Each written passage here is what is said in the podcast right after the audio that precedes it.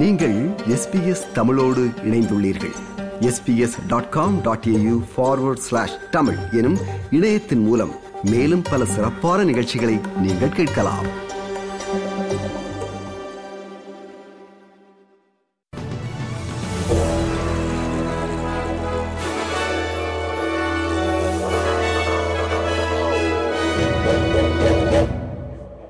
வணக்கம். இன்று நவம்பர் மாதம் ஏழாம் திகதி திங்கட்கிழமை ஆஸ்திரேலிய செய்திகள் வாசிப்பவர் ரேணுகா துரைசிங்கம்.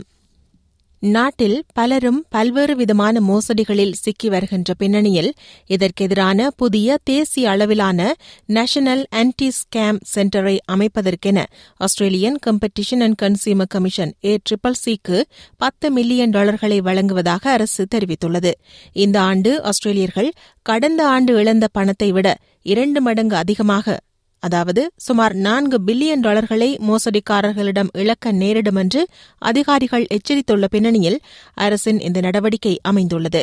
பல்வேறு அதிநவீன மோசடி குற்றங்கள் ஆபத்தான வகையில் மிகவும் அதிகரித்து வருவதாக ஏ ட்ரிபிள் சியின் துணைத் தலைவர் டிலியா ரிகார்ட் தெரிவித்தார்.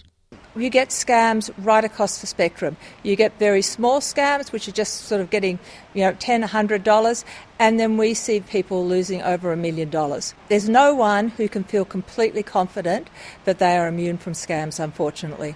And that's just not lost money. That's people who are absolutely devastated, lives ruined, who've lost all trust in the online environment. You know, the consequences are there for the economy, for the victims. It is shocking. தமது வாடிக்கையாளர் தரவை திருடிய ஹேக்கருக்கு எந்தவிதமான பணமும் செலுத்தப் போவதில்லை என Medibank தெரிவித்துள்ளது. மெடிபேங்கின் கிட்டத்தட்ட பத்து மில்லியன் முன்னாள் மற்றும் தற்போதைய வாடிக்கையாளர்களின் பெயர்கள் பிறந்த தேதிகள் முகவரிகள் தொலைபேசி எண்கள் மின்னஞ்சல் முகவரிகள் மற்றும் ஐந்து லட்சம் ஹெல்த் கிளைம்ஸ் போன்ற தரவுகள் அண்மையில் இணைய திருடர்கள் ஹேக்கர்ஸால் திருடப்பட்டிருந்தன. இவ்வாறு தகவல்களை திருடியவர்கள் அவற்றை பணயமாக வைத்துக் கொண்டு பணம் கேட்கும் போது அதற்குரிய தொகையை செலுத்துவது மேலும் பலர் அந்த குற்றத்தை செய்ய ஊக்குவிக்கும் அபாயம் இருப்பதாக நிபுணர்கள் எச்சரித்துள்ளனர். இது ஒருபுறம் இருக்க பல நிறுவனங்கள் அதிகப்படியான தரவுகளை சேகரிக்கும் போக்கும் அவற்றை பல வருடங்களுக்கு சேகரித்து வைக்கும் போக்கும் மீளாய்வுக்கு உட்படுத்தப்பட வேண்டுமென வலியுறுத்துகிறார் சிட்னி பல்கலைக்கழகத்தில் ஸ்கூல் ஆஃப் கம்ப்யூட்டர் சயின்ஸ் விரிவுரையாளர் Clayman Kernan. Why do we have that data stored there in the first place? In many, many cases, uh, we keep the data for way too long. And in also many cases, we collect way more data than what we would need. There's that tendency to just ask for data, like ask for information, and then think later about how that will be used. So that idea of the, oh, the more data we collect, the better it is, and what's the worst that could happen is not a good idea. நாட்டில் வட்டி வீதம் மற்றும் பணவீக்கம் அதிகரித்துள்ள போதிலும் வாடிக்கையாளர்கள் தங்களுடைய mortgage கொடுப்பனவுகளில் பின்தங்கியிருக்கும் போக்கு அல்லது அதனை கட்டத் தவறும் போக்கு குறைவடைந்துள்ளதாக ஆஸ்திரேலியாவின் இரண்டாவது பெரிய வங்கியான வெஸ்பேக் கூறுகிறது.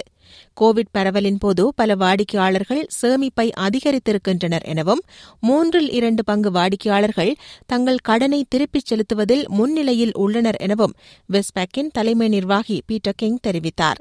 எவ்வாறாயினும் அதிக வட்டி வீதங்களின் தாக்கம் அடுத்த ஆண்டு உணரப்படுவது தவிர்க்க முடியாதது என அவர் எச்சரித்தார்.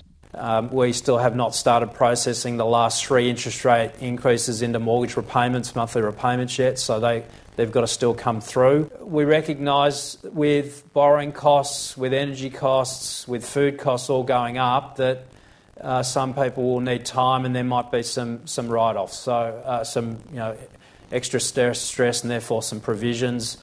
மெல்பர்னின் பிரபல சூதாட்ட மையமான கிரவுன் கேசினோவிற்கு பொறுப்பான முறையில் சூதாடுவது குறித்த நெறிமுறைகளை மீறியதற்காக நூற்றி இருபது மில்லியன் டாலர்கள் அபராதத்தை Victorian gambling and casino control commission விதித்துள்ளது.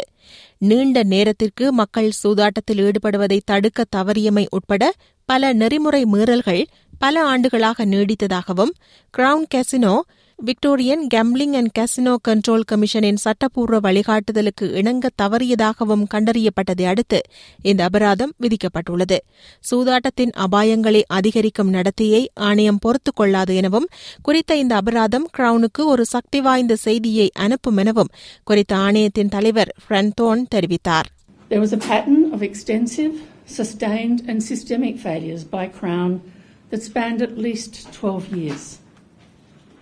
For a long time, Crown had promoted itself as having the world's best approach to problem gambling. Nothing could have been further from the truth. கடந்த பதினைந்து ஆண்டுகளில் ஆஸ்திரேலியாவில் மனநல பிரச்சினைகளால் பாதிக்கப்பட்டு மருத்துவமனைகளில் சிகிச்சை பெறுபவர்களின் எண்ணிக்கை இரட்டிப்பாகியுள்ளதாக புதிய அறிக்கை கூறுகிறது. அது மட்டுமல்லாமல் மருத்துவமனைகளில் கிடைக்கக்கூடிய படுக்கைகளின் எண்ணிக்கையும் குறைந்துள்ளது என்பதை தமது அறிக்கை காட்டுவதாக ஆஸ்திரேலிய மருத்துவ சங்கம் தெரிவித்துள்ளது. ஆஸ்திரேலியாவின் சுகாதார அமைப்பு மற்றும் மருத்துவமனைகள் மனநல பிரச்சினைகளால் பாதிக்கப்பட்டவர்களுக்கு ஏற்புடைய சிகிச்சையை வழங்க தவறிவிட்டதாக இந்த அறிக்கை மேலும் கூறுகிறது. வருகிறது இந்நிலையில் மனநல பிரச்சினைகளால் எவரும் பாதிக்கப்படலாம் என மக்களுக்கு நினைவூட்டுகிறார் ஆஸ்திரேலிய மருத்துவ சங்கத்தின் டாக்டர் சேரா வைட்லோ Up to one in five of us have mental health issues currently. These patients are our family and our friends and our loved ones, and we are expecting them to stay often in a very small ED cubicle in an environment where the lights are very bright 24 7, it's loud, it's noisy, they are surrounded by very unwell patients and their families.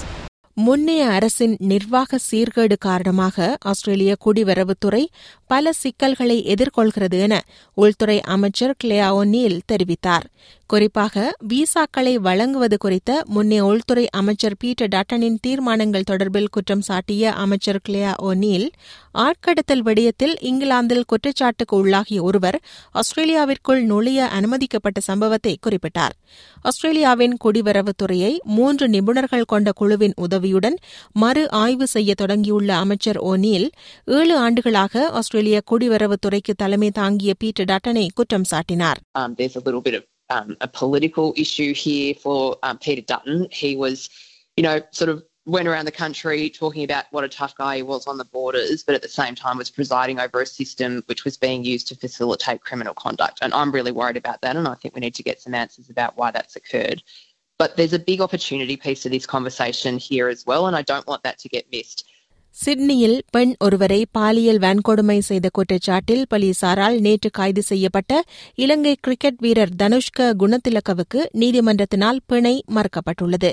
இதையடுத்து அவர் தொடர்ந்தும் போலீசாரின் காவலில் வைக்கப்பட்டுள்ளதாக தெரிவிக்கப்படுகிறது.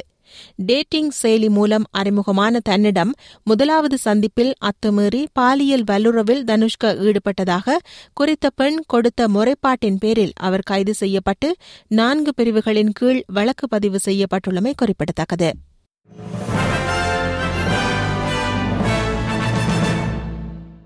இனி இன்றைய நாணய மாற்று நிலவரம். ஒரு ஆஸ்திரேலிய டாலர் அறுபத்தி நான்கு அமெரிக்க சதங்கள் இருநூற்றி முப்பத்தி இரண்டு இலங்கை ரூபாய் இருபத்தி ஒன்பது சதங்கள் ஐம்பத்தி இரண்டு இந்திய ரூபாய் எழுபத்தி ஐந்து காசுகள் தொன்னூறு சிங்கப்பூர் சதங்கள் மூன்று புள்ளி பூஜ்ஜியம் நான்கு மலேசிய ரிங்கிட்.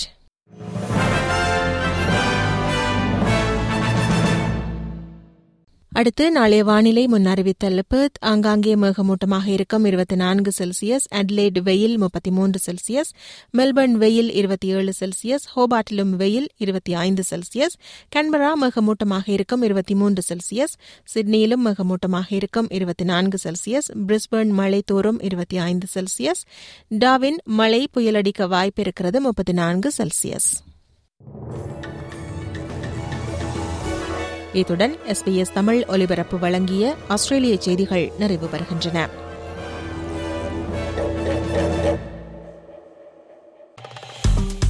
விருப்பம் பகிர்வு கருத்து பதிவு. லைக் ஷேர் காமெண்ட் எஸ்பிஎஸ் தமிழின் ஃபேஸ்புக்